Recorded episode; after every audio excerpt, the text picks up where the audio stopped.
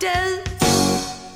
Eller möjligen A du är tillbaka. Det vill säga podden där jag, Kalle Lind, pratar Malmö nu och då och lite motvilligt sen.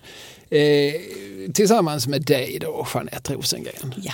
Alias världens bästa vante. ja, du är för kär. Ja, men det- jag, vi är många som skriver under på det. Vilken vante skulle vara bättre? Nej, Kan du komma på en enda? Nej, nej precis. Det blev hon för en gångs skull svarslös.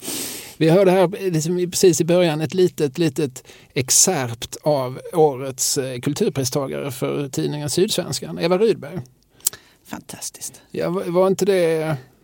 Tänkte man inte, va? Har inte hon redan fått det? Nej, men det, precis så tänkte jag. Har hon inte fått det flera gånger? För det Ja, är, precis. ju, Är det någon hon ju- annan som har fått det? Ja. Vem- Vem, vem kan rimligen ha fått det i hennes ställe? Precis. Ja, det är lite spännande. Hon har ändå varit aktiv i år, tror jag, i 63 år. Oj.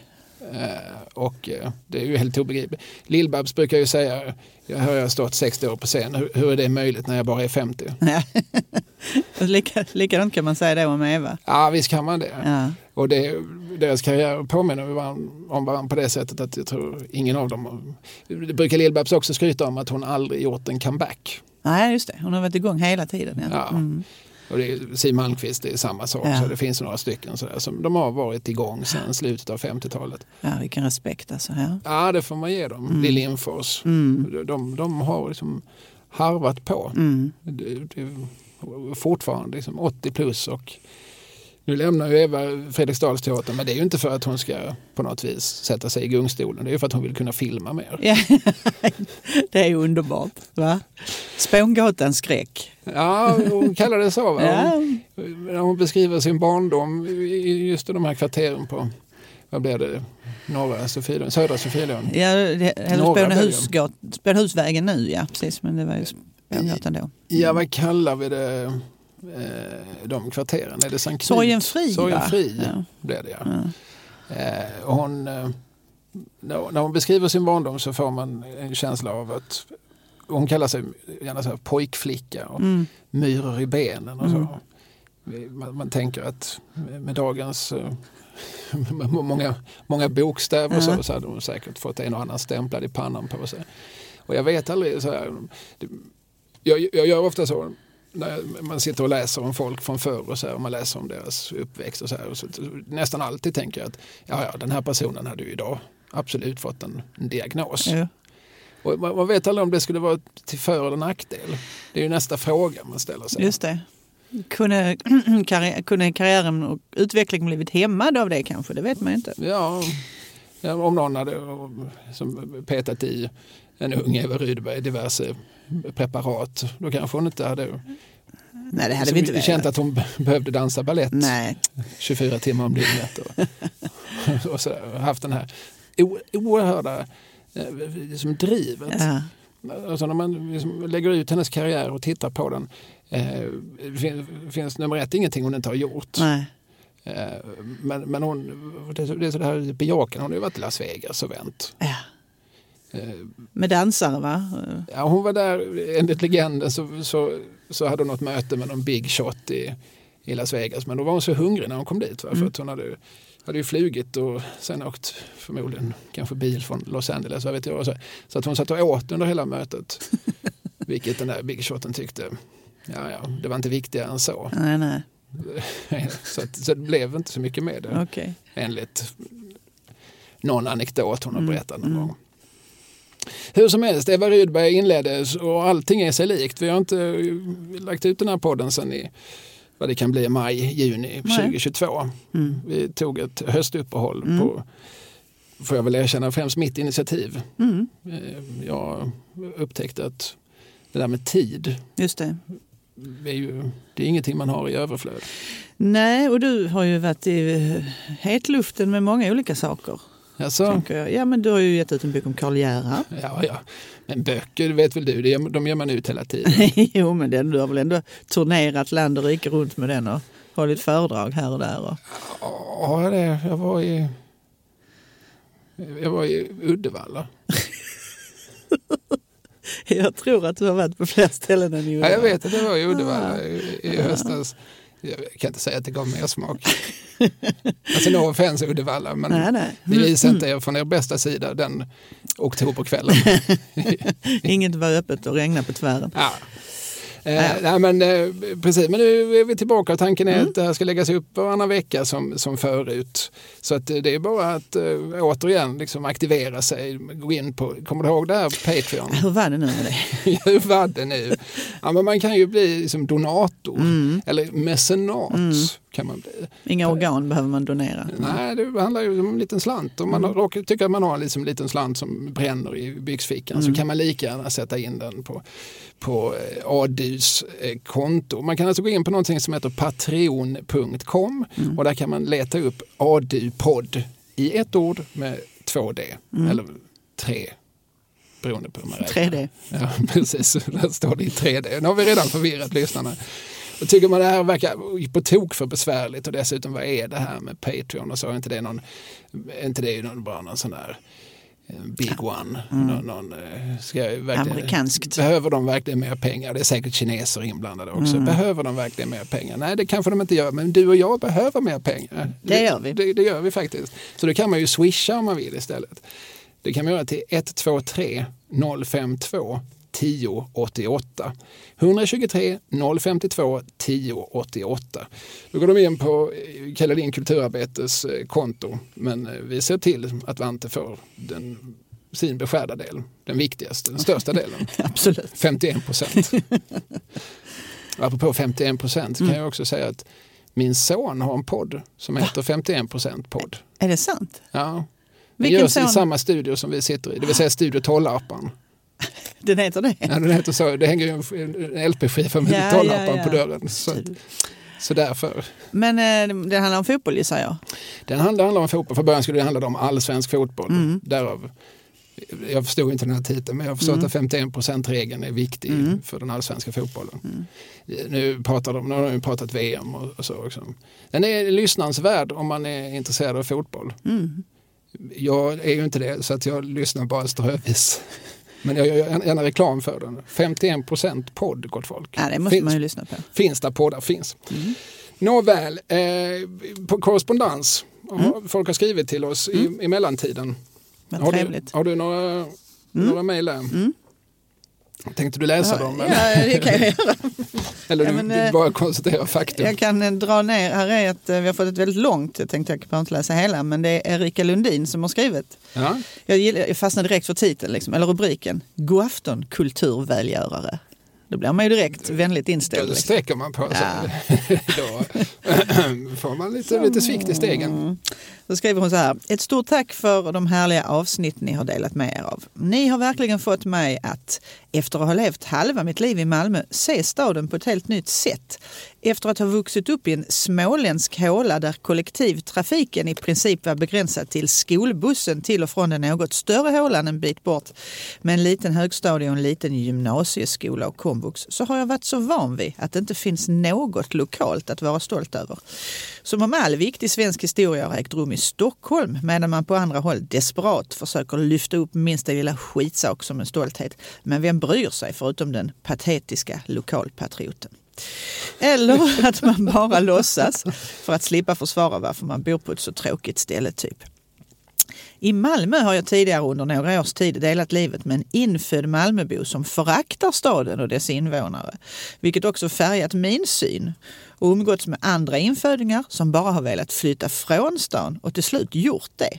Men tack vare er eminenta podd har jag fått veta att det har hänt massor av intressanta saker i Malmö samt fått en långt mer både positiv och nyanserad bild av min kära självvalda hemstad. Dessutom har ni inspirerat mig till att se mig mer omkring, titta upp på de vackra, vackra byggnaderna i främst Gamla stan och leta efter de offentliga konstverk ni nämnt.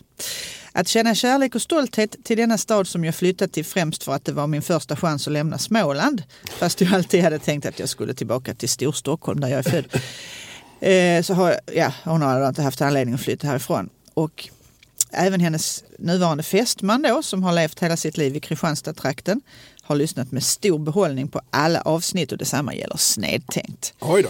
Ja. Oj, oj, oj. Men, nu kommer vi till frågan här. Vi har dock inte lyckats förstå hur vi ska hitta konstverket vid tingsrätten eller förvaltningsrätten på Kalendergatan. Ska det gå att komma in på en innergård vid förvaltningsrätten? Ja, just det, det är Py Engströms, eh, jag kommer inte ihåg vad verket heter, men det är en sån här liten statygrupp. Det står ju inne på innergården. Nej, Jag tror att det krävs att du har ett ärende till förvaltningsrätten, så man får väl göra sig skyldig till något.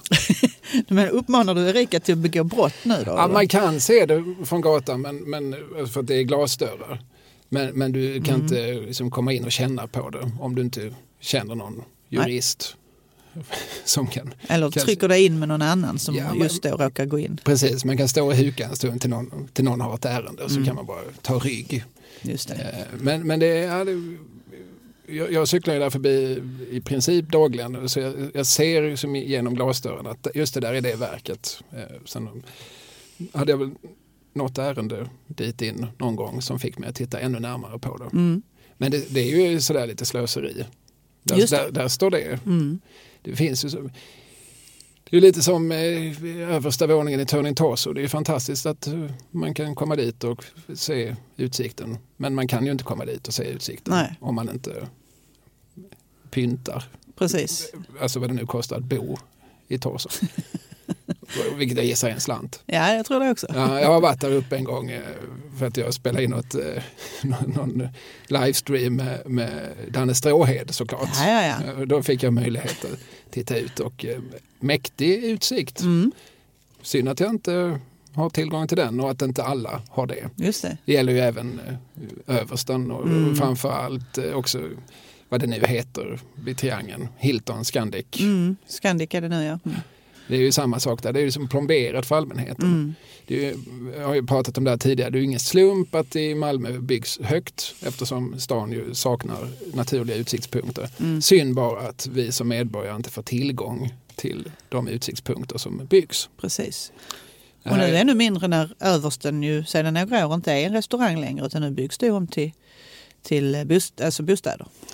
Precis, Mm. så att, eh, då kommer ju några få att få tillgång till den utsikten. Och, och eh, ja, jag är glad för deras skull, Mm. men eh, ledsen för min. Mm. Det om detta. Ja, jag har också fått, det som droppar ju in mejl lite då och då, många människor som har förslag på saker vi borde prata om. Mm. Men jag, det är egentligen mot dina och mina och liksom Malmö-andans principer att sitta och, liksom och klappa sig själv på axeln. Men jag kommer ändå att citera Mm. ur några mejl. Oskar Kry skriver, hej och tack för en grymt bra podd. Oj. Ja, jag, jag nöjer mig med det. Rickard Israelsson skriver, vill bara skicka ett, uppmunt vill, vill bara skicka ett uppmuntrande grymme. Ja, grymme. Härligt. Att ni har fått en stockholmare, dock ej inbiten som mig, att lyssna på saker om, i och kring Malmö är imponerande. Ja, jag är ju också förvånad. Över att han förstår vad vi pratar om. Ja, att han förstår vad vi säger. ja, jag menar det. Ja. Nej, men det, nej, det- är en, eh, faktiskt en kommentar jag fått från flera. Alltså, Jaha. även människor, till och med människor som, som inte bor i Malmö och som knappt har varit i Malmö säger att de lyssnar på den här podden. Ja. ja, det är ju jätteroligt. Varför gör de det? Har de inget bättre att göra menar du? Ja, det finns inga poddar om deras Nej, städer. just det. Hur som helst, ni utför en samhällstjänst och förgyller mångas vardag och fest. Oj. Ja, nu sträcker vi lite till på... Ja, ja. Jag känner att vi behövde så, sådär liksom nu när vi Boosta kickar igång. Ja. Ja. precis. En liten, en liten boost. Nå, nå, nåväl, eh, ja, här ligger diverse utskrivna papper men, men eh, som sagt det är mycket förslag på ämnen och vi kanske ska återkomma till dem när vi tar upp de Mm. ämnena. Eh, och så kan vi, kanske vi då ska gå över till dagens ämne. Mm. För vi ska ju prata om Klubb Bongo. Det ska vi. Ja. Mm. Eh, varför ska vi det? Ja, jag tänker ju att det har kanske lite att göra med att det har precis nyligen kommit en bok om Klubbongo som Ulf Klarén har skrivit. Ja, just det. Vilket förlag är det som har gett ut den? Ja, det är ett litet obskyrt förlag på Möllevången som heter Kira. Kulturbärande. Om man så vill. Ja. Mm. Vem, vem är vd och förläggare? Har vi något namn på Ja, vederbörande? det är någon konstig människa. det är en jävla fubik. Ja, det är en fubik. Det är en schatte. en halvfigur från, från, Holmöland. Eh, ja, Ulf Klarén eh, känner ju vi gamla eh, skåningar som sydsvenskan journalist Mm. och framförallt tv-recensent. Han hade ju en byline där han stod liksom och poserade med en fjärrkontroll. Just det. Likt liksom Bond med pickadollen. Ja, just det. Det var fräckt.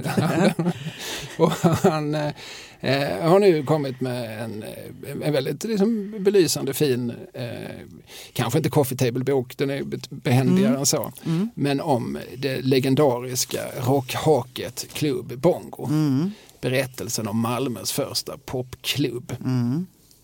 Och Klubb Bongo, det är ju sånt där, när lades den ner? ja, det är den 27 april 1968. Och den startade, Den 29 februari 1964. så den fanns i fyra år Mm, lite drygt fyra år, ja. eh, på 60-talet. Mm. Så det var liksom en, en sak som fanns fyra år på 60-talet. Varken du eller jag har varit där. Nej. Men vi är båda liksom välbekanta Mm. med det här stället. Jag stötte på namnet första gången, vågar jag tro, i samband med Wilmer X, Mm. eh, Malmös finest, 1989 släppte plattan Club Bongo. Just det. En av deras bästa skivor. Ja. Hon är ihop med en insekt. Vet du vem, han- vem den handlar om? Nej. Jag, jag kan tyvärr inte säga det. Nej! Va? Jag kan säga det off mic. Ja, men eh, Nisse Hellberg var, var, var ihop med en kvinna på, som jobbar på SVT Mm. och hon träffade en annan man Okej. som, som är sportjournalist, tv-kommentator. okej. Han är insekten. Ja, ja, ja. Det där får man göra sin eh, research på. Ja, jag kan, jag kan tyvärr inte säga mer. Nej. Men jag har från flera säkra källor, jag tror till och med att kvinnan i fråga har bekräftat det. Att ja, men Nisse han, han var lite sur. Det är en jädra bra låt och en fantastisk titel. Absolut, Mm. och det är väl på den plattan också som singelhitten hette Bakom år 2000. Ja, just det. som var flitigt spelad Mm. när det begav sig. Upptempo där, ja. Mm. Ja, jag minns också att det, det var en sån här låt som gav lite diskussioner även i jag tror att Sture Allén gjorde programmet på ren svenska på den tiden. S- Ska vi säga 2000? Heter det inte 2000? Ah, ja, ja. Det kommer ju sådana låtar ibland. Det är ju som Mm. när Magnus Uggla gjorde Joey Killer. Mamma vet bäst vad sin superstar vill ha. Just det, inte hennes då. Christer Sandelin gjorde Vi möttes mellan Dover och Calais. Mm. Heter väl och Calais. Mm. Och eh, den hon vill ha det är jag. Just det. Eh, Det är inte mig hon vill Ja, ha. ja. Ja, sådär. Men det är lite samma med Poetisk bakom år 2000. frihet, ja. ja. Mm. det är klart att vi ger Christer Sandelin obegränsad poetisk frihet. Eh, där stötte jag i alla fall på titel, eller namnet Club Bongo första gången. Ja. Och det är lite intressant att eh, Wilmer X då med ett gäng 60-talistmän eh, Nisse Hellberg, Jalle Lorentzon, Sticky Bomb med flera, eh, att de döpte en platta efter en rockklubb som de inte själva gått på. Nej, de är ju alldeles för unga. Ja, Men det var någon sorts hommage de ville förära Klubongo, De hade ju själv också hört mycket om, om eh, stället i fråga. Detta berättar ju eh, Nisse i boken. eh, Där Ulf har pratat med honom om det. Mm. Så de tyckte det verkar coolt och fräckt och sen skulle de ju då göra ett skivomslag.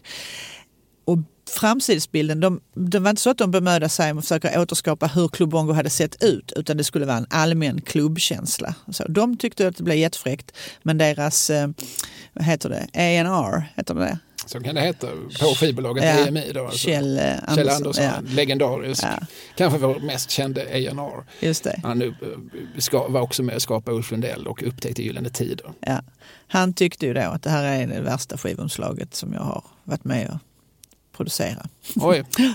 Ja, Kjell Andersson, ja, han skrev sina memoarer häromåret, de är Mm. på 600 sidor och, så är det, och 598 av dem består av saker Kjell Andersson är besviken på.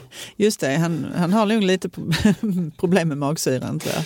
Ja, nej, det, alltså det är inte, han är inte gallstinn bara mot andra utan även mot sina egna val. Och, Mm. ja, det var dumt att jag inte gjorde så. Ja, det var, mm, jo, den här, visst, den här plattan sålde kanske 400 000 ex men jag borde ha satt ett annat typsnitt på den. Mm. Alltså, det är vä- väldigt... Aldrig nöjd. Nej, Kjell Anderssons liv hade jag, trots hans framgångar är jag inte säker på att jag hade velat byta med honom.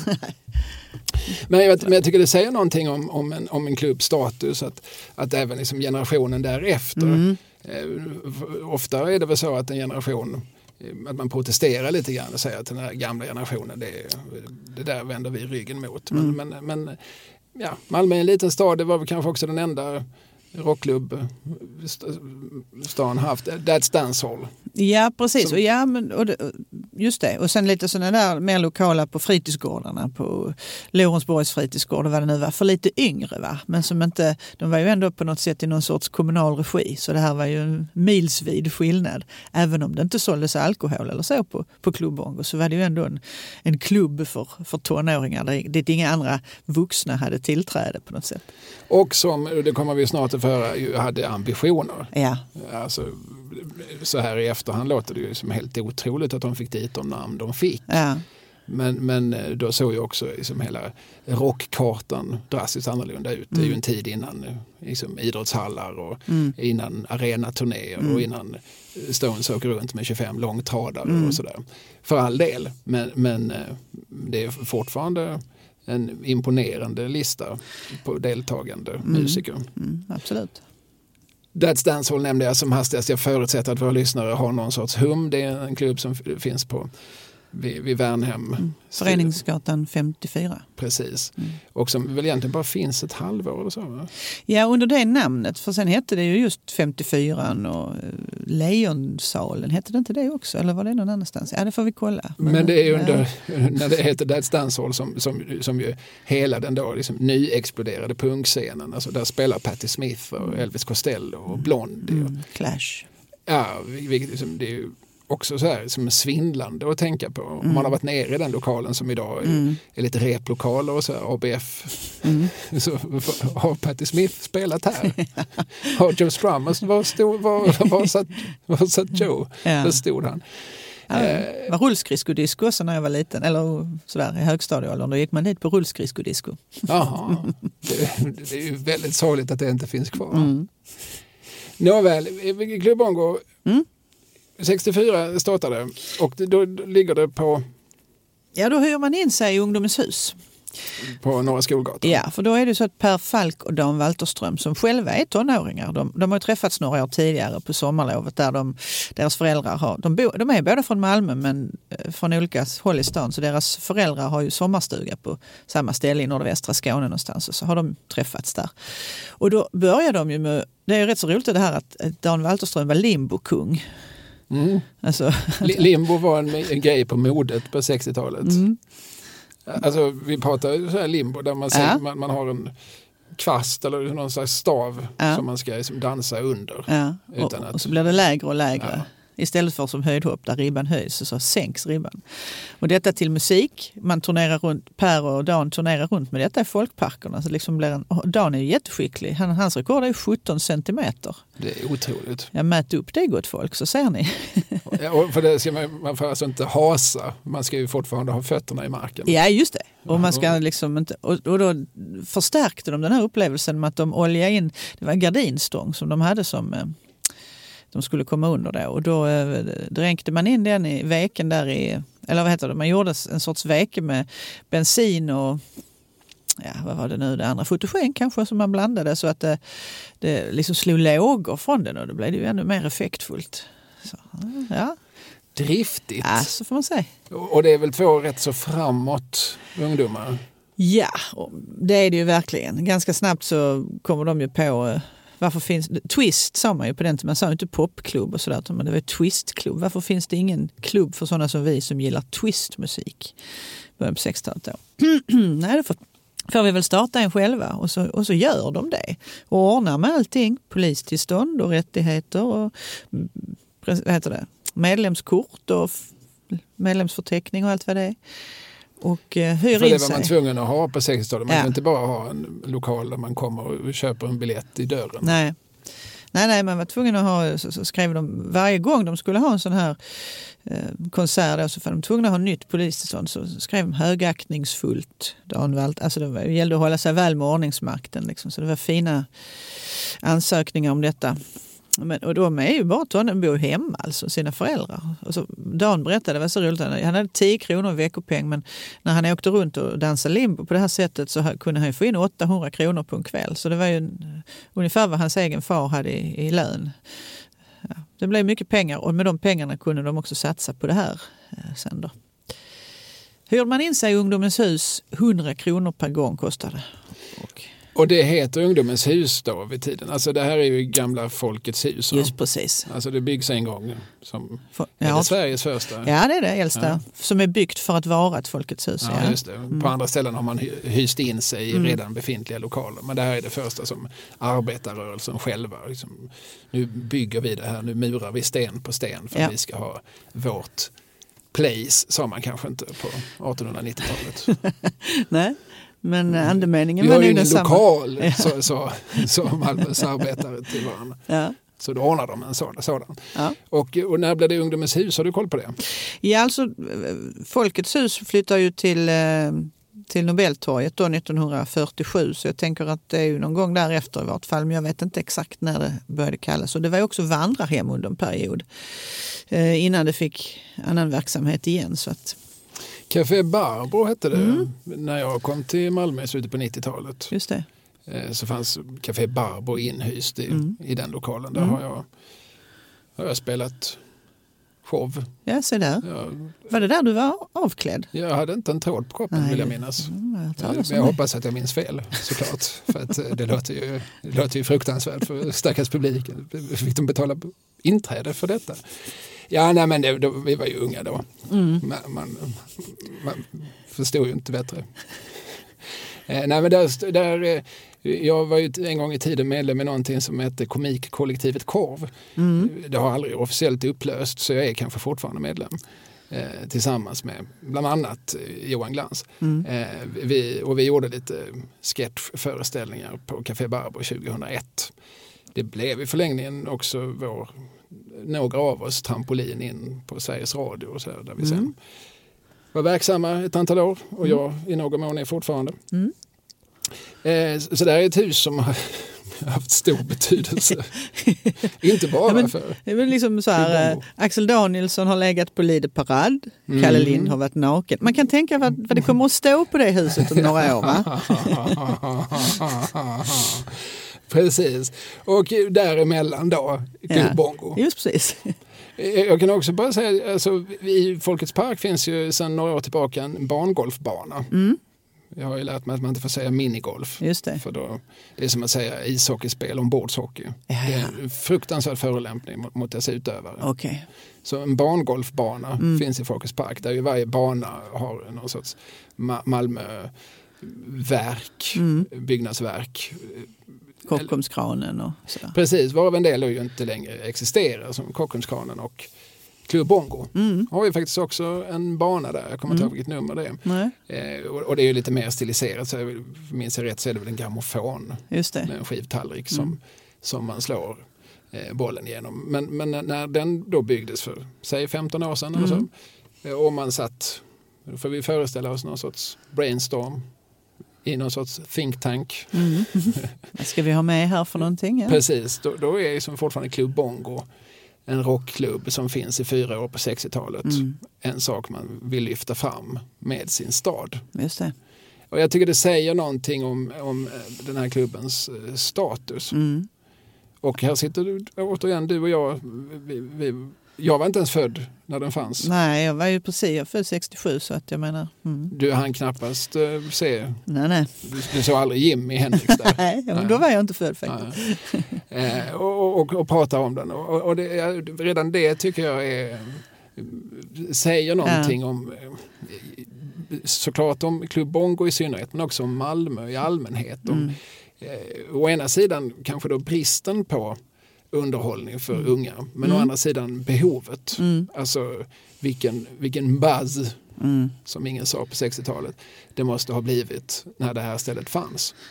Och det bara poppade upp eh, olika orkestrar och band från alla möjliga kvarter och håll i hela stan och alla ville ju såklart spela där. För de tog ju emot både lokala band och sen internationella och nationella storheter. Mm. Ska vi prata om banden? Ja, vi pratar om vilka som uppträder. Ska vi börja på lokal basis och sen Mm. klättrar vi uppåt? Mm. Men man kan väl säga att det fanns, det fanns ju otroligt många sådana där som bara, de kanske bara höll ihop en, en termin eller ett år och sen så byttes det medlemmar liksom hej och vilt. Men några av de här som har stannat kvar, det är ju, Gonks är ju viktiga såklart. Gongs är ju viktiga. Mm. Jag bara bekräftar vad du just sa. Ja. Ola Ström och Bo Mora Mårtensson mm. Som ju sedermera blev kända som Ulla-Bella och Skumberg Just det. via Solstolarna. Och sen har vi Ulf Masken Andersson och Tersen, vad heter han nu då? Hans? Ja, det, jag, jag, kan inte hjälpa det där. Ja, Men Ulf Masken mm. Andersson mm. har, ju, har ju regerat bluestältet på Malmöfestivalen. Jag vet inte om han gör det längre men förr i tiden så tror jag att han uppträdde varje kväll på Malmöfestivalen. Där. Mm. Ja, han är väldigt verksam fortfarande. Mm.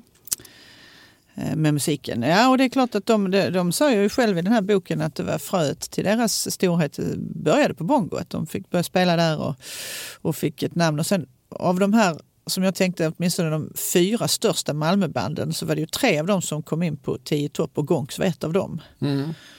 Ja, det var ett ganska stort band. De hade en mm. lokal som hette Gångkalen. Ja, just det. Som låg på Gamla Väster, ja. nu med rivet hus. Men där ju Stonesarna, Mick och Keith, mm. en gång har ristat sina autografer i väggen. Just det. det säger också någonting om Malmö, att det huset såklart är rivet. Ja, vad ska vi ha det kvar för? Ja, vem, vem bryr sig? Eh, och, och eh,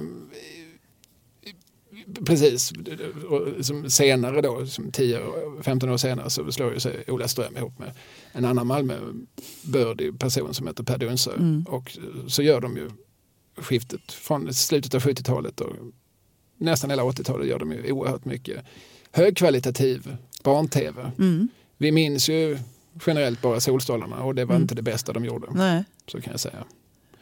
Men, men Dörren och Sångbåten och Drömplankan ja, ja, var excellenta mm. barnprogram. Mm. Men, men framförallt eh, väl, väldigt välskrivna låtar.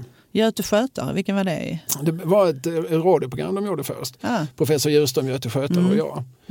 Som är väldigt uh, fyndig. Mm. De skrev även en bok som jag har någonstans i gömmorna. Mm. Som, som, eh, som jag skrockade gott åt som barn. Uh, många skämt. Alltså väldigt, alltså så här, ja, men som, som Hasse Alfredsons barnböcker. Så här, mm. som kul, levande, mm. inspirerade. Absolut inte skrivna med vänsterhanden utan det är tydligt att de som har skrivit har haft roligt själva. Mm. Eh, Gongs, mm. ett av de fyra stora. Just det. Vilka var de andra tre? Ja, men sen fanns det ju Name Losers. Just det. Ja. Med eh, profilen Tommy Hansson som vi minns från eh, Se, inte minst från, alltså, ja, nu lever, han lever ju inte längre nu. Körslagen, vad hette ja, det? den sjungande trappuppgången. Så hette det. Mm. Det var ett tv-program som gjordes inne på 2000-talet. Mm. Eh, SVT Malmö gjorde, eh, de sökte upp en, ett trapphus. Ja, på och, Lindängen, nej, Högaholm eller Lindängen, ja. Och där hittar man den här eh, mycket karismatiska ja. figuren Tommy Hansson. På den tiden jag jobbade på P4 Malmöhus så dök han glatt upp och man behövde någon som behövde, ville säga något. Så kom Tommy. Ja. Han, han kom även om man inte behövde. Men han var väl en eh, härlig person. Som man, man såg honom ofta på stan. Han mm. satt på en bänk på Södergatan och pratade med olika människor. Precis, man såg honom aldrig tyst. Nej, det var nog så. Om man har sett filmen eh, Rolling like a Stone mm. som vi såklart har pratat om ett otal gånger tidigare, mm, inte mm. minst i avsnittet om bröderna Gartens filmer.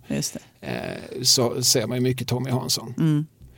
Han är i sitt esse i den filmen. Den, den skildrar ju bland annat eh, som en sorts återförening av både Name Losers och Club Bongo. Just det. Och eh, där ser han ju framför sig att nu, nu, nu, nu är vi tillbaka på ja. det. Nu, nu kör vi på nytt. Nu, nu, det här är vad han har gått och laddat för mm. sen, sen 60-talet. Han, allt det andra har varit tradigt. Men mm. nu, nu jävlar, nu är mm. vi på gång på nytt. Mm. Och sen är det väldigt, väldigt sorgligt när hans ja. bandkollega ligger och dör på hospice. Ja, och Tommy står utanför och gråter och är jätteledsen. Ja. Ja, han får ta på sig solglasögonen ja. för att uh, han, han vill inte visa upp sig i det skicket. Nej. Nej, det förstår man ju. Men, men en eh, oerhört likeable person, Tommy Hansson. Och han var alltså frontfigur i Name Losers så mm. det finns ju någon sån där klassisk historia om varför de heter så. Just det, de hette ju Beachers från början som var en blandning av Beatles och Sketchers tror jag. Ja, kanske Searchers, jag vet Ja, inte. ja Searchers var det kanske. Och då eh, var det ju något annat band som hette något liknande så de blev en twist och så. Hade man en tävling i radio, vad ska de heta istället? Name Losers skickade någon in och då vann det förslaget. Och det är ett bra namn. Mm. Eh, och- det är inte minst bra på så malmöitisk engelska, name losers. Name Losers, ja precis. Ja, det var någon slags svung i sig som jag, som jag uppskattar. Ja, ja. Ja, ja, och de kom ju också in på, um, Tio på topp. 10 topp med en, låt som heter New Orleans. Och tio topp var ju alltså, otroligt viktigt radioprogram Ja. i tiden. Då fanns ju, förutom Svensktoppen så fanns ju också tio i topp Mm. och sen så fanns ju också Kvällstoppen. Ja. Och tio i topp var väl det med mentometerknapparna. De Just det. turnerade runt i landet. Och så fick ju som nya ungdomar på nya ställen vara med och rösta fram veckans lista. Och då kopplar man upp sådana här mentometerknappar. Som, så, så att, eh, det, var, det var så omröstningen gick till. Det finns en historia i boken som um, Ulf berättar om när, eh, alltså Ulf Klarén berättar om hur Ulf Masken då fick reda på att de hade kommit in på, på 10 topp. Han låg i badet hemma, han bodde hemma hos sina föräldrar och så kom mamma in, du har telefon sådär va. Och då låg han i badet och fick höra det där klassiska ljudet från när mentometerknapparna hade tryckts ner. Och så fick han reda på att de hade kommit in på listan. Det är lite roligt. Ja, jag hoppas att han hade mycket skum i karet. Det hade han säkert. Ehm, och sen så har du Troublemakers. Sen är det Troublemakers med Lasse Berggrensson och Ja. kompani. Ja. Det är återigen en, en, en profil som man blir glad när man hör talas om. Men fortfarande högst aktiv, håller i diverse allsånger på, Ja. på, på Limhamn, ut- ute på Limhamn. Eh, och hans söner har ju gått i hans fotspår. Ja. Eh, Rasmus och Pontus eh, Bergensson spelar, har ju bland annat spelat i Amigo-bandet, hållit i Sveriges snabbaste allsång. Ja. Och, eh, Och Daniel är där också en son. ja. precis. Ja. Det, Ja, det är ett härligt gäng. Lasse, ja, han har ju, jag har ju haft glädjen att ha, han har ju haft koloni på samma ställe som jag, på Ärtholmen i massa år. Och det betyder att han har ju spelat upp till dans på de här danskvällarna. Då kan man säga att det är fyllt på Tiljorna. Mm. Mm. Och det är i likhet med Tommy Hansson är Lasse Bergensson inte heller en sån som, han är inte buskablyg. Nej, nej. Han, han, han, han är aldrig svarslös. nej. Eh, ja, och man blir, ja, som sagt, jag blir, blir varm i kroppen när Ja. jag tänker på de här farbröderna som älskar, de älskar musiken, de älskar att, att roa, underhålla, Ja. att, liksom, att stå framför en publik som, som, som, som dansar och hoppar och sjunger med. Ja. Och så tänker man när han slår an ackordet och spelar Diana. Hur många gånger har du gjort detta i ditt liv? Och så tycker du fortfarande att det är lika roligt. och det är väldigt påtagligt. Ja, ja. Att, eh, ja, jag kan spela den en gång till. Ja, Vill, vill du höra den igen? ja precis. Ja, nej, men, eh, ja, det är en härlig människa. Och det var också så här att eh, jag, de hade ju en Karsten Eriks, alltså Ja. katastrofkarre. Ja, just det, från, från den här... Precis, det här ska kanske utvecklas. Men det är, det 79-80 Ja, ja. som det är så otroligt mycket snö i Skåne. Ja. Och lokalradion är relativt ny. Mm. Om den då kanske, det är väl 77 tror jag den drar igång. Alltså Mm. Det som numera är P4 Malmöhus. Och då finns den här Karsten Erik som, som rapporterar oerhört mycket och, och är, jobbar i princip i 24 timmars eh, skift Ja. och blir på så vis katastrofkarre med hela skånska folket. Absolut. Eller åtminstone med Malmöhus län. Ja. Han, eh, på radion där, han, hade ju en, eh, han spelar ju ofta Kiviks-polskan med Östen Warnerbring. Mm. Därför att den är så lång så då hann han ner både pinka och sätta på en ny kanna kaffe har han berättat. Han var ju ensam i studion vid den här tiden. Det, det, är, det är sånt man lär sig den hårda vägen som, som, som radiomakare. Men han var med och lirade också Eh, nej, men han var deras manager, Så deras det. impresario och han var också på den tiden journalist på tidningen Arbetet och skrev om pop. Så han recenserade ju olika konserter från Club Bongo. Ehm, Kanske även då Troublemakers. Det, jag vet inte om han gjorde det, men han fixade i alla fall spelningar till dem. eh, Så. Mm. Och i Troublemakers spelar också Molle Holmqvist och eh, Mm. alltså folk som sen kom att eh, glida över i Jacques Werups sfär. Mm. Alltså Jacques Werup och, och pianisten Rolf Sesam, de höll ju bland annat i Cabaret Fredagsbarnen, men de hade också banden Storm och Spridda skurar på 70-talet. Mm. och det var väl lite sådär, band, medlemmar kom nog och gick lite hur som helst. Men det var ju många sådana här, som Håkan Nyberg på trummor som, som ju sen har spelat, inte minst med Solstolarna, Men, eh, men också med Björn Afzelius och Nationalteatern och, och sin son Pontus Nibb. Mm. Eh, och som är fortfarande är beredd att klia kamelskinn när helst någon kallar. Men och är han inte det så sitter han på Folk och Rock och eh, är tillgänglig för, för ett samtal. Över kaffekoppen. Ja, ja. ja men, eh, de, är så, de är så lyna, mm. de här gamla Malmömusikanterna. De har en sån skönt avslappnad hållning till, tror jag, både till livet och konsten. Mm. Men det är roligt när du säger eh, Jacques Werup för att nämligen när, på Club Bongos invigningskväll 1964 då hade ju Dan Walterström och Per Falkdom hade ju bokat två twistband som skulle spela, alltså popband då. Så blev de lite osäkra för det var ju fortfarande inte riktigt så att, att det där hade slatt igenom riktigt. Så jazzen var ju fortfarande så stor. Så då tänkte de men vi bokar två jazzband också för då får vi ju garanterat folk dit. Så det var fyra band som spelade och ett av de här jazzbanden var jag vet inte om de hette The eller bara Martinique Stompers. Och jag vet att Chuck Werup var med i det bandet. Fast jag vet inte om han var med då. Nej, nej, okay. nej, återigen, det är mycket medlemsbyten och så här. Man förstår ju, som, det formerar sig. Alltså det, I den här kretsen vi beskriver, där kommer ju också alla de människorna som sen blir som Hoola Bandoola band. Ja. De finns ju också med i olika konstellationer, något som heter Mocker som Thomas Wiehe väl är, är, är som primus motor i. Och, mm. och, och, de hette Mockers, det var väl för de var, varken, de var både mods och rockers. Ah, ja, ja. Mm, eller något sånt. Mm. Är det inte något sånt?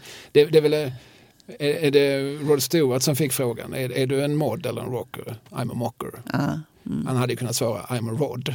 Ja, just det. som hade varit ett ännu bättre svar. Ja. Mm. ja, jag, ja. Men det är någon sån historia som, som åtminstone gav namn åt det bandet. Eh, och, och Jacques Werup känner vi ju som poet och författare i första hand men han var ju också liksom, liksom, använde mycket musik i sina, sina läsningar och, eh, och det var väl musik som då vette mer åt jazzen och rent av konstmusik skulle jag säga i vissa fall. Mm. Som väldigt, eh, jag skulle säga pretentiöst. Ja. Eh, men, men, men medlemmar från Troublemakers tror jag fanns med åtminstone i några av Werups konstellationer. Mm.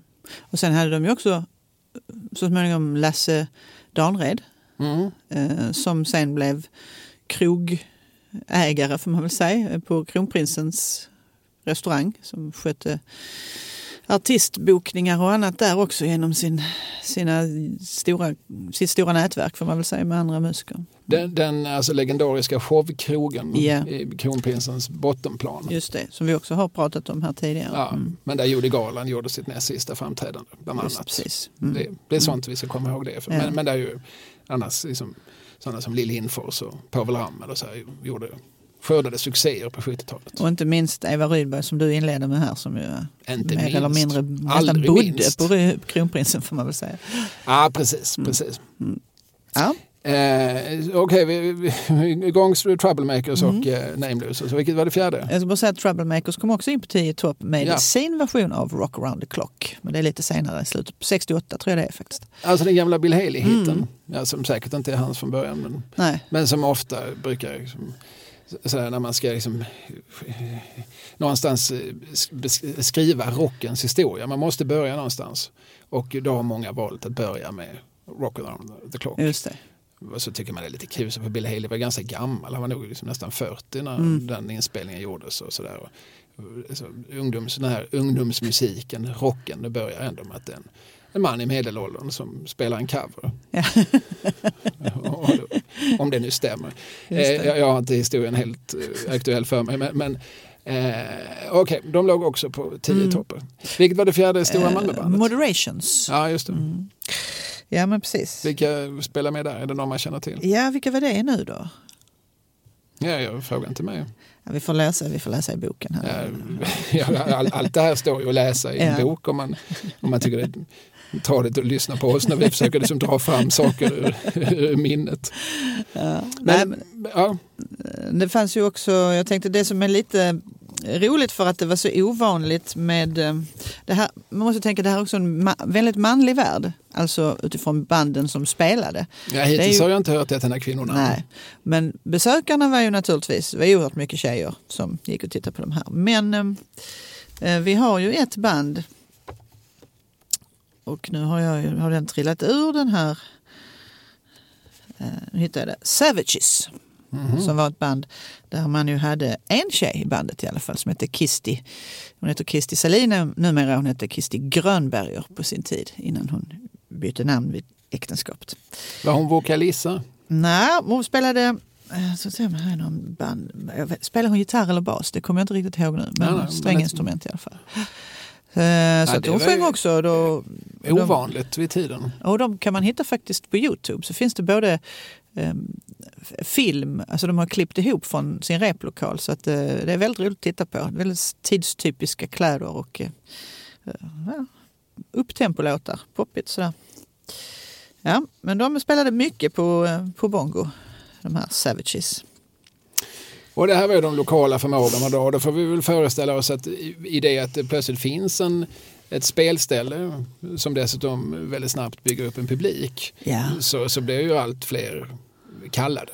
Så är det. Allt fler känner att vi kanske ska liksom ordna oss en replokal och liksom, vi kanske ska lära oss några ackord. Mm. Alltså, för det där är ju ofta en förutsättning. ja. ja alltså, nej men, så, så är det ju med allting. Alltså, alltså, varför exploderar det här eller det här vid den här tiden? Ja, men det handlar väldigt ofta om att ja, men det finns ett forum. Ja, precis. Det, det möjliggjordes. Ja. Och det kanske många hade replokaler på de olika ungdomsgårdarna och fritidsgårdarna i stan och sen så fick de då träna där och repa där gratis mm, men sen så när de kom och spelade på bongo så kanske de i början inte fick gage då utan de fick spela förband. Så det var ju ofta många band som framträdde varje kväll. Det var inte bara ett eller så. Det kunde vara tre, fyra stycken då. Som ja, avlöste varandra. Ja, just det. Hade de öppet sju dagar i veckan? Eh, inte i början utan det, på Skolgatan är det ju helgerna då framförallt. Men när de flyttar till Frisgatan 1966 mm, då har man ju ett helt hus. Och då är det ju det är ett hus som numera är rivet naturligtvis på adress Frisgatan 18-20. Där högst upp så huserade då jazzklubben New Orleans under ledning av Bosse Jonsson som var jazzpromotor. Och han ehm, eh, hade då eh, liksom tyckt, han hade fått reda på, det var låg pantbank i de andra våningarna där, så skulle den ut och så hade han fått reda på att nej, nu ville hyresvärden ha att han skulle ta och hyra resten av huset också, annars skulle budet gå till någon annan. Och Bosse ville ju ha kvar sin verksamhet så han tog kontakt med Dan Walterström och eh, undrade om inte Club Bongo ville flytta in. Och så blev det så. Så att hela huset blev ett musikhus. Va?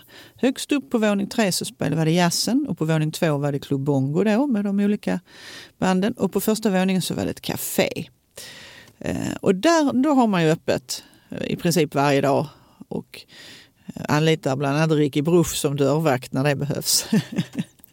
ja, han var nog bra i den rollen. Ja, och alla som uh, Ulf Klarén här har pratat med dem säger att han behövde aldrig ta till våld. Han var, han var så... Um, han pratade, pratade folk ur allting så det blev aldrig några bråk och så utan han var bara stor och stod där och markerat Bråka inte för då kan det hända någonting. Nej, ja, det ska mycket till. Man ska ha, ha mycket innanför västen för att börja mucka med Ricky. ja.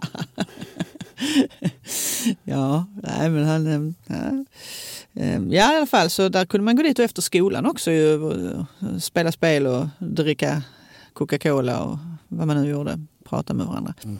Och sen så hade man betalt biljett liksom in i huset så kunde man ju gå på vilken, vilken våning man ville och lyssna på, för det var konserter som spelades då på, med de här banden. Och vi ska komma ihåg det här är alltså Sverige och 60-tal så det här är ju helt drogfritt då, yes. åtminstone får inte de som driver stället sälja någon form av alkohol. Nej, det gjorde de inte. Däremot så kanske det var så att någon hade tagit sig en stänkare hemma innan man gick dit. Men det var ju en annan sak. Ja, det är ju ett fenomen vi känner igen från diverse folkparker. Och så. Mm, jag vet inte om det fanns några buskar utanför Club Bongo. Men om så hade funnits mm. så hade det nog klirrat om busken i fråga. Precis. Ja. Ja. ja, men det så kan man ju gissa att det var faktiskt. Och det är ju det som jag tycker är lite kul också det här med, med nu är vi tillbaka faktiskt på Skolgatan, det är när Dan Walterström berättade i början att, att han och, och, och var ju Dixie va? Mm. Alltså, hade du, Kalle, hade du varit Dixie eller Knutte tror du om du hade? Alltså jag kommer ju från sådär lite eh, halvbeläst medelklass. Mm. Och eh, för mig var det en självklarhet att gå på gymnasiet och ta studenten och så. Och Mm. eh, då tror jag att med, det så kom också en Dixieland-tillhörighet. Mm. Den, var, den var ju ganska medelklasskodad, Dixieland-kulturen. Och Där, där fanns ju också liksom, figurer som Mikael Wiehe och Göran Skytte och så var ju också en del av Dixieland-kulturen i början på 60-talet. Knuttarna, det var ju mycket mer en, en arbetarkodad subkultur. Mm. Gick, Där- där började man jobba kanske- direkt efter folkskolan. Och, Precis, man kanske fick ett jobb på, på Kockums då, eller på Ja. Strumpan. Eller på. kan man håret uppåt. Ja. Så. Körde motorcykel. Så min gissning är att jag hade varit en så kallad bissing. Va? Sa Ja, inte ja. bissingar om, om, om gymnasister Jo, i Malmö vid Ja, tiden? ja. Latinskolan. Ja. Och borgar och så. Eh, Så att eh, jag, jag skulle tro det. Eh, Dan berättar ju då, han var ju Dixie själv med nerkammat lugg och daffel och vad det innebar. Och första kvällen när Bongo öppnades då upptäckte de allt det där de ändå hade tänkt ut att de skulle förbereda så hade de ju glömt det där lilla växelkassa. Det måste man ju ha. Och kön var ju, alltså det, här, det var ju en lokal som var, eh, tog 300 personer men det stod ju 600 utanför och ville in och sådär. Så, folk hade ju liksom inte jämna pengar. Hur ska vi göra? Vad ska vi göra? Ah, vi får gå till Frasses bar som ju låg i hörnet, bara en stenkast därifrån får man ju säga då. Det är ju hörnet av, av Spångatan och, eh, och Skolgatan. Va? Det är där mormors bageri huserar nu. Ja, ja, ja. Eh, Och det är ju ett typiskt knutteställe. Så ska, ska man våga gå in där, tänkte Dan, överhuvudtaget? Eh, bland de här tuffepågarna. Men han, vågade, han tog med sig de två största killarna han hittade på Bongo. Tog dem med sig in där. Och så, inga problem, de var hur snälla som helst. Det är klart du får växla. Och så tillbaka igen. Då kom han ju inte förbi sin egen kö så att säga.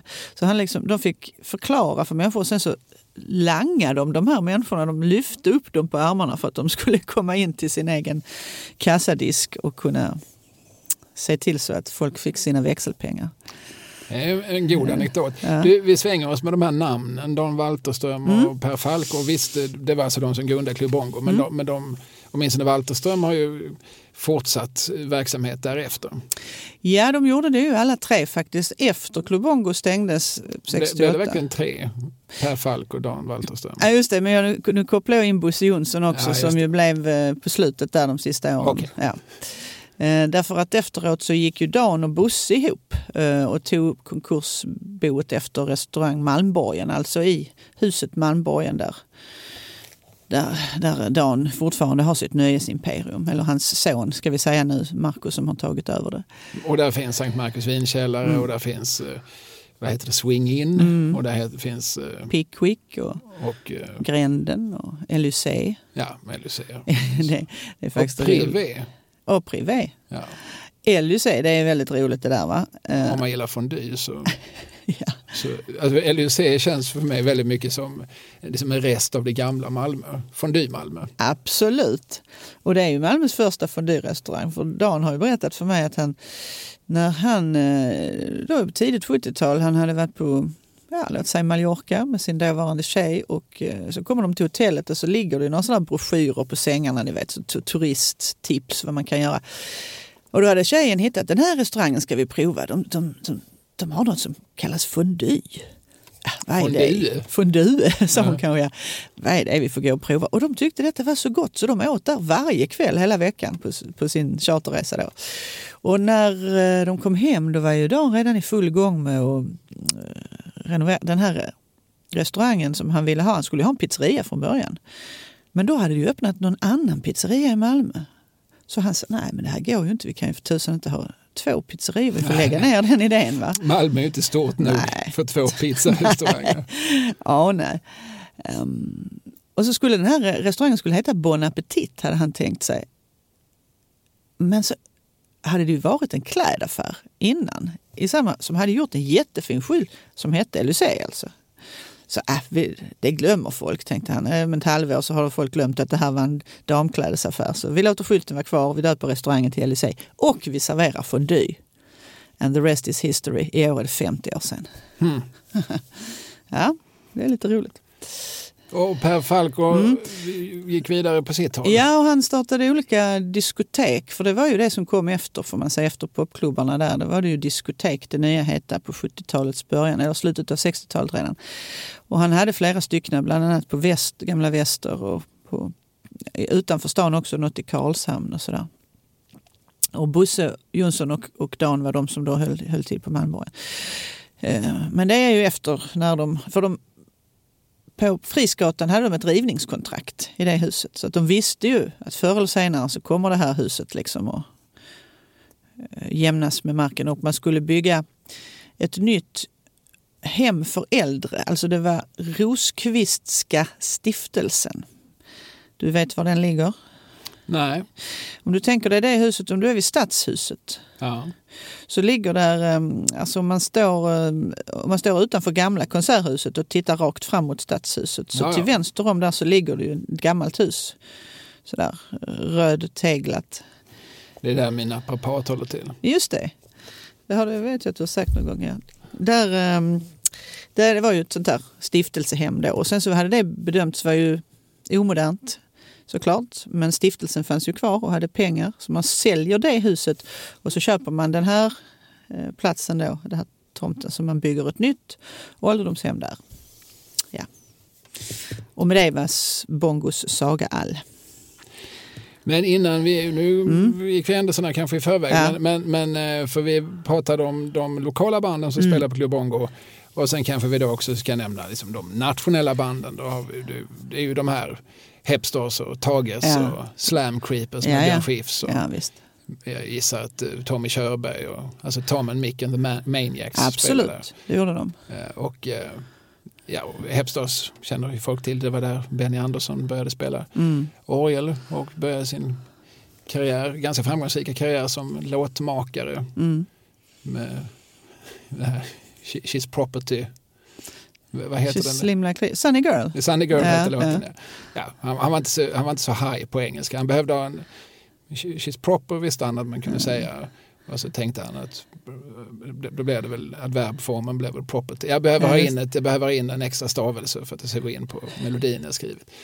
Och det, ja, det låter ju lite konstigt när Sven, Sven Hedlund sjunger att hon är egendom. Fast det var kanske så han kände just i det ögonblicket han sjöng också. Ja, vem vet, vem vet. Jag tror inte Sven la så stor vikt i vad han sjöng. Det handlar väldigt mycket om hur, Hur han sjöng det. Ja. Nej, Eh, och, och, och Chains och, Så, ja, och, Tages och alltihopa, ja, visst. Split Plus, ja, Mm. I guess, som Mm. sen blev dansband. Så de tog lite Mm. olika vägar de där. Men, men, Mm. men det, alla de, The Hounds, som, Ja. som gjorde eh, We are, we are, we are, hum bam bam bam ba day. Alltså The, the Lion Sleeps Tonight var väl deras stora hit tror jag. Ja, ja, ja. Eh, och eh, de spelar där såklart och det, och det, det kanske är det minst spektakulära. Sen kom det ju också utländska akter Mm. och en del av dem är ju fortfarande heta på något sätt. Ja, ja de, vissa turnerar ju fortfarande runt. Och, Ja, och vissa dog 1970 Ja. men, men, men, men sp- spelas fortfarande flitigt av min 13-åring. mm, mm, Då tänker jag på Jimi Hendrix i Just det. synnerhet. det är klart.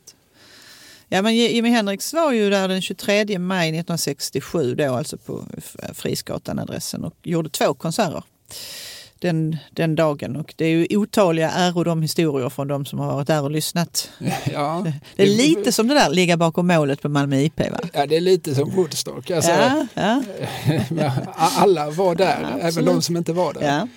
Eh, Och eh, Jacques Werup återigen, han har ju någon anekdot som ingen av oss tror på men som vi gärna eh, vidareförmedlar. Att han i samband med att Jimi Hendrix var i Malmö trillade Jacques Werup in på någon, någon mycket dekadant efterfest där Johnny Bode satt iförd lackskor och underkläder och eh, spelade piano och sjöng sina snuskiga, snuskiga visor. Jag tror dessutom att, att Jacques Werup påstår att han sjöng Neger Joe som Okej. ju är en av hans eh, idag då inte helt comme il faut visor från plattan Bordellmammas visor heter. ja. Och i något hörn låg också jazzmusikanten Gunnar Siljablo. och, och låg. Eh, och, eh, så det här gänget då, Jimi Hendrix, Johnny Bode, Jacques Werup och Silja Blue ska alltså vid något tillfälle eh, 1967 ha befunnit sig i samma, samma lägenhet. Det är lite för bra för att vara sant. Tyvärr, man önskar ju verkligen att det hade, att det hade hänt. Men I, I själva verket bodde han ju mm, eh, ute på um, Jägersro, på ett motell på Jägersro. Där, eh, jag tror det fortfarande är hotell där faktiskt. Men, men eh, sanningen är också att han hade ju en lite mindre turné då i, i Sverige eh, de här dagarna, de här veckorna han var här. Och Han då var väl det- också i Sandviken, Ja, ja. där en ung Thomas Ledin var arrangör. Ja, ja. Då är det Per Falk och hans hustru Kerstin som kör runt Jimmy och hans två bandmedlemmar då till de här olika, för att han, de fick ju vara någon sorts eh, ja, hjälpredor då under tiden och det var ju Kerstin som körde, Jimmy sitter bredvid, i baksätet sitter de här två andra och i bilen, efterföljande bil så kommer Per Falk med hela bandets utrustning och då kör de till ja, Karlstad som du säger, Sandviken och de var ju i Helsingfors och ja, olika ställen då och hade, hade konserter och sen så kommer de till, till Malmö och spelar. Ja, Ja, det var mer low key mm. då för tiden. Och så ibland så var de lite oroliga för att försvann Jimmy då. Så tänkte de herregud nu blir jag orolig. Kommer han verkligen hinna tillbaka till kvällens konsert? Men då var han ju bara ute och raggade på någon brud. Så han kom ju snällt när han skulle. Sådär. Ja, det gjorde han ju framgångsrikt. Han har ju en son i Stockholm. Ja, ja just det. Och han var här åtminstone två svängar under sin, får man ju säga, ganska korta karriär. Mm. Alltså Mm. Jimi Hendrix dör ju som sagt 1970 Mm. och jag tror han debuterar 67 eller möjligtvis 66. Mm. Så att eh, det var ju fyra intensiva år. Mm. Som, som, men som, som, som sagt, min 13-åring har- sitter och spelar Hey Joe Mm. som för övrigt är en sång om man lyssnar på texten. Den är inte alls så charmig. Nej, nej. Joe är ju på väg för att skjuta sin flickvän. Ja, just det. En sån, Eh, ja. För att Mm. hon, hon, har, hon har varit otrogen med Joe. Nåväl, eh, andra band, Yardbirds, Mm. Mary Clapton va? Mm, just det. Eh, Small Faces, Mm. det var väl med en ung Ronnie Wood. Ja, just det. Rod Stewart spelade inte Small Faces, det var sen de blev Faces som han Just blev det. sångare. Mm. Men eh, Ronnie Wood som alltså sen är den, säger man ju fortfarande, den, den nya killen i Stones. Mm. Han har väl bara varit med sedan tidigt 70-tal. Precis. Eh, han, han var där. Mm. Eh, Stones spelar väl inte på Club Nej, det gjorde de inte. Men The Who gjorde. Och och sen ska man också säga att alla spelar ju inte på de här adresserna på Skolgatan eller Frisgatan utan man hyrde ju in sig ibland på lite ställen som tog fler. Därför att de kunde ju inte få in tillräckligt många för att få ekonomi i det. Så ibland så hyrde man in sig på Baltiska hallen till exempel eller på MFF-stadion som det hette då, alltså det som är nu Fair Play ute på Erikslustvägen. Och då skrev man eh, avtal med Erik Persson som ju var ordförande i Malmö FF. Man kunde få ha konsert där och så kunde man ju ta in flera tusen istället för bara några hundra. Mm. Så då, de stod, The Who och de här spelar ju på, på de ställena. Som sagt, det var driftiga unga män. Ja, ja, jättedriftiga. Det kommer man inte ifrån. John Mayall spelar också Ja, the Blues Breakers. Ja, visst. Det finns ju en, en, en sån här platta som man kan gå och titta på i, utanför Ungdomens hus på Spånggatan i marken. Så finns det en infälld platta där alla de här namnen står. Så man kan, Det är en stor platta. det är en stor platta och den gjordes i tre exemplar. Eh, En för att ligga där, en till Per och en till Dan. Per har sin som soffbord. Ja. Ja, han har ju satt ben på sig Glas och annars, ju- inte bra. annars får ju Per uppsöka den naprapaten. ja, det får han göra. Nej, men, eh, men där finns alla de här och då kan man ju, många blir lite förvånade och tänker, va, har verkligen Ella Fitzgerald spelat på, på Club Bongo? Och det har hon ju såklart inte utan hon var väl snarare på Malmö Stadsteater som också var ett sånt ställe som de hyrde in sig på. Men ändå, det är i regi av Club Bongo och ibland hade ju de här kontrakten skrivits flera år tidigare. Så att eh, om det är efter 68 så var det ändå i Bongos regi för att det hade, besluten hade fattats tidigare. Mm. Ja, som sagt, en, ett expansivt ställe i en, eh, i, en stad som vid tiden då som är ganska välmående. Det, fin, Mm. det, finns, det finns många unga människor, 40-talet eh, eh, upplever ju en babyboom. Det, det är många, det, det finns som en, en, stor relativt köpstark ung publik och som inte har för mycket att göra. Nej, så när det. något sker och eh, då är eh, Falk och Wallenström, de, de är två av de här som, som känner i luften, men nu, det här är vad som behöver göras nu, det här är vad vi saknar Mm. och som har den här kraften och energin Mm. att också stå för själva råddandet. Då, då, då, men då kommer publiken, då, då försöker 600 ta sig in på ett ställe som tar 300. Ja. Och Dan har själv sagt det här att eh, så småningom så kände han ju att när han blev lite äldre så kände han att nu har jag inte det där örat längre för att nu, nu är jag inte i samma ålder som de som går där så nu vet jag inte vad de gillar längre. Och då sadlade han om till en annan typ av nöjesverksamhet som riktar sig mer mot restaurang. Mot mogen ungdom, Ja, som man sa just det. Mogen ungdom. ja. förr i tiden. Dans för mogen ungdom. Det står det i många gamla annonser. För, Ja. för till exempel Lorry i Sundbyberg och sådär. Ja, det är fint. Jag, jag tänkte på det här med Jimi Hendrix när de gjorde ett reklamblad för Jimi Hendrix konsert i Malmö så står ju också, då spelade ju också Nameless va? tror jag det var också som var förband. Det låter rimligt. Ja, och så skulle Linkin Louisiana Peps också ha varit förband. Men, Ja. men Linkin Persson Peps. från Tjörnarp. Ja, exakt.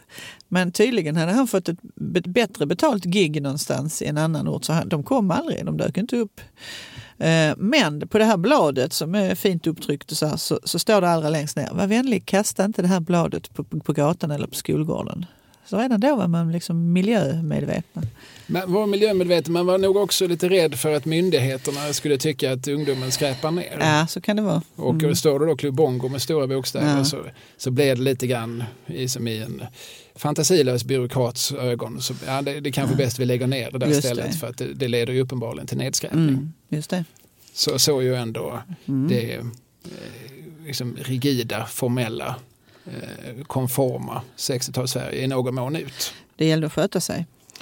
Precis, för att eh, annars är det nog bäst att vi lägger ner den här lokalen. Mm. Kanske bättre att ni jobbar, jobbar lite mer på Kockums. Mm. Du, eh, har vi mer att säga om Club Bongo? Eller har vi någonting mer att säga? Nej, de försökte ju då eh, när huset, sista kvällen eh, och sen så var det i april då, och sen så var det första maj ganska snart därpå och då gick de faktiskt i, i Socialdemokraternas demonstrationståg, representanter från Klubongo med stora fanor om att de tyckte det var fel att man, att man bygger för ålderdomen och, och river då för i- ungdomarna har ingenstans att vara längre. Liksom. Mm. Ja, just det. Det blir ju ganska tydligt just att nu Mm. river vi istället som dit stans, får man väl liksom tänka sig samtliga eller absoluta merparten av stans ungdomar tar sig. Mm. Nu tar vi bort det för att de gamla ska vara just här. Mm. Jag kan, jag kan se symbolen, jag kan se irritationen och frustrationen. Mm. Varför, var, det är klart att de gamla också ska bo någonstans, men Ja. måste de bo där vi Ja. redan huserar? Precis. Nej, men man skulle ju ha velat vara med där, eller vad tycker du? Ja, det skulle man ju. Det hade också förutsatt att jag hade varit född mycket tidigare. Då hade jag varit mycket äldre nu. Och då hade prostatan varit ännu större. Just det. Och, och, så det finns ju för och nackdelar Ja. med, med, med var, var man befinner sig längs tidslinjen. Ja, Jag tänkte mer man kunde åka tidsmaskin och sen Ja, komma tillbaka. Det hade... Om du hade haft en tidsmaskin, är det då Club Bongo? Hade det varit destination 1? Nej, kanske inte ett, men det hade varit eh, rätt så högt upp faktiskt. En kväll på Club Bongo. Ja. Är det en Jimmy-kväll på Club Bongo eller är det som mer Troublemakers-kväll? Jag tror Troublemakers faktiskt. Ja, du ville se dem när de var i, i, sin, I sitt flor. Ja, precis. Ja, men vad härligt. Det låter som att ADU är igång igen, gott folk. Eh, alltså den här podden som man kan uttala på två sätt. Mm. Adu. Då ifrågasätter man. Jag tror inte på vad du säger. Nej. Eller säger man Adu. ADU och då håller man med. Då har du så jävla rätt Vante Ja. i det du säger. Precis. Eh, uppsvenska försöker säga adu. Ja, jag vet. Ej du, Ja. au, au, a, a, a, du. Det var väldigt, svårt att få till någon av de här två. Det finns, jag tycker ändå vi är generösa som säger det finns två sätt att uttala men så ska de ändå hitta på ett tredje. Ja. Eh, det må vara dem förlåtet. De kan ju inte hjälpa att de Nej, inte är nej, nej. härifrån. Det är ju synd om dem. Ja, Vi ska inte sitta här och håna dem. Nej. klappa dem på Såna huvudet istället. Men du, ska vi göra så att vi hörs igen om två veckor? Att nu är det här på nytt. Nu Ja. är det igång. Nu, Jätteroligt. nu ju. rockar vi och ja. rullar. Ja. Så man kan som sagt man kan mejla oss på adupodd gmail.com Mhm. tror jag. Eller så kan man gå in, vi har en Facebook-sida. ja. Eh, eller om det är en grupp. Sånt här ska man ju veta Ja. kanske innan man sätter sig i studion. Men, men, men eh, leta på Facebook så- och hitta, åh du. Ja, det kan inte vara så svårt. Nej, det kan du inte. Gött! Då hörs vi om två veckor då. Ja, men det gör vi. Jaha. Ja. Sa vi? Det gör vi. Ja. Hej. Hej. Allt beror